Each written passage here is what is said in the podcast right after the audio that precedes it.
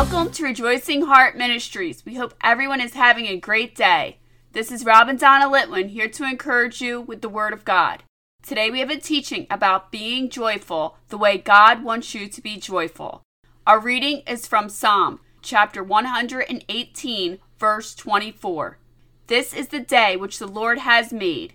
We will rejoice and be glad in it. Today's teaching is called You Are Number Two.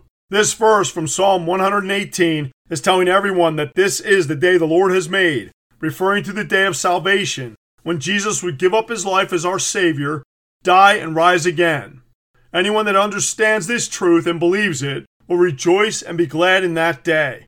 If you understand the salvation Jesus provided you through his death and resurrection, you can't help but rejoice in his salvation. True and clear understanding of your salvation through Jesus puts a joy inside of you that will never change.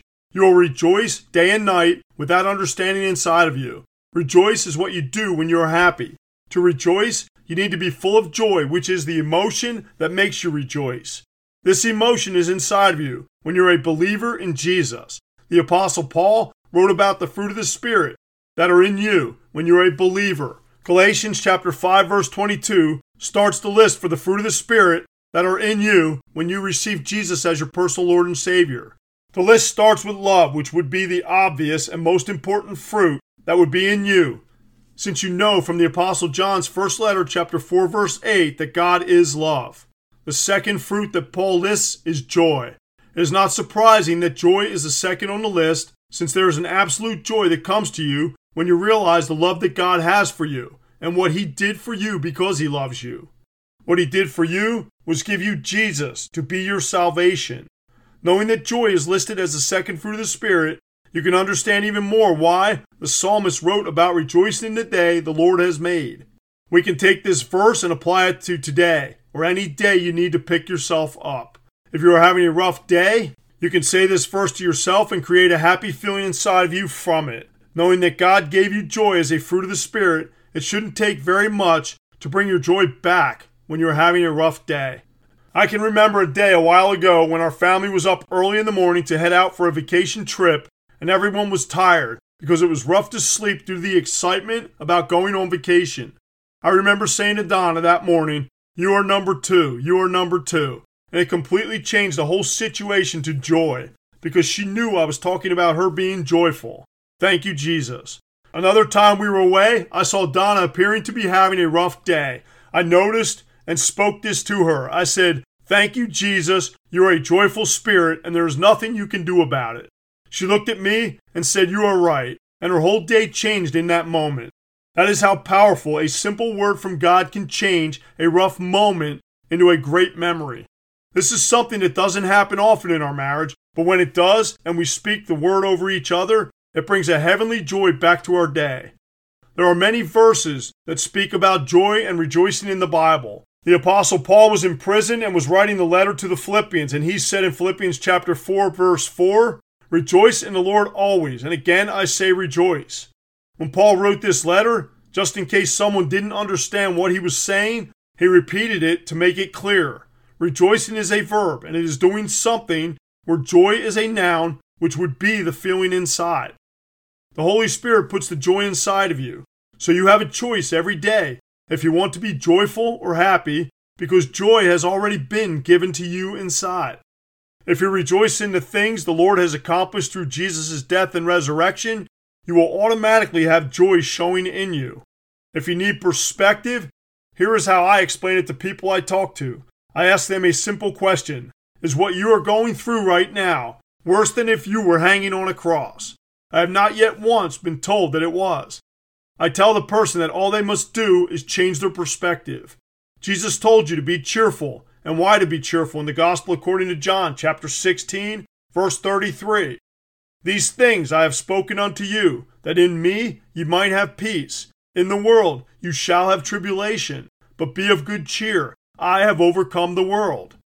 Jesus told everyone to be happy because anything that is an obstacle in your life, he has already overcome for you.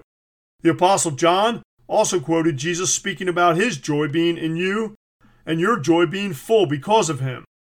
John chapter 15 verse 11 says, "These things have I spoken unto you, that my joy might remain in you, and that your joy might be full.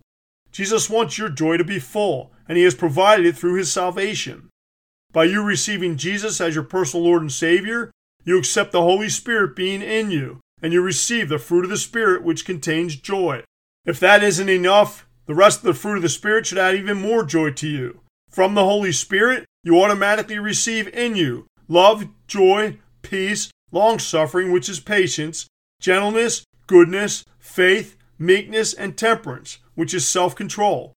You have all these fruit inside of you, and when you know them and understand them, you can use all of them to help your joy be full through the Holy Spirit. Jesus even told you in the Gospel according to John, chapter 16, verse 22, that your joy no man takes from you. Jesus said that nobody can take your joy from you. Now, knowing that Jesus, as your Lord and Savior, blesses you with his complete salvation, he places the Holy Spirit of God in you, which gives you the fruit of the Spirit, including joy, which he wants to be full in everyone, and he said, No man can take your joy from you. How can you not be joyful in all circumstances? The answer to this question is easy. You took your focus off God and forgot about all the blessings that Jesus gave you to cause you joy in the first place. If this happens to you, recognize it in the moment and immediately say, Thank you, Jesus, which is rejoicing in the Lord, and you will see your joy come back to full instantly. Try this. I have done this with many people, even people that are not believers. I saw they were having a rough day and told them to just say, Thank you, Jesus. It was a little tough to get them to say it, but after they did, when asked if they felt better, every time they say yes. Thank you, Jesus, for filling our joy to your fullness. Father, thank you for putting your joy inside of us. Please help us stay full of your joy every day. In Jesus' holy name, amen. Thank you for listening to Rejoicing Heart today. If this teaching has blessed you, please consider becoming a monthly partner to help us increase the ways we are proclaiming the Word of God. This is easy to do. Just visit our website at rejoicingheart.net. We thank you for your support. We leave you with more encouragement from the apostle Paul from Philippians chapter 4 verse 4. Rejoice in the Lord always, and again I say rejoice.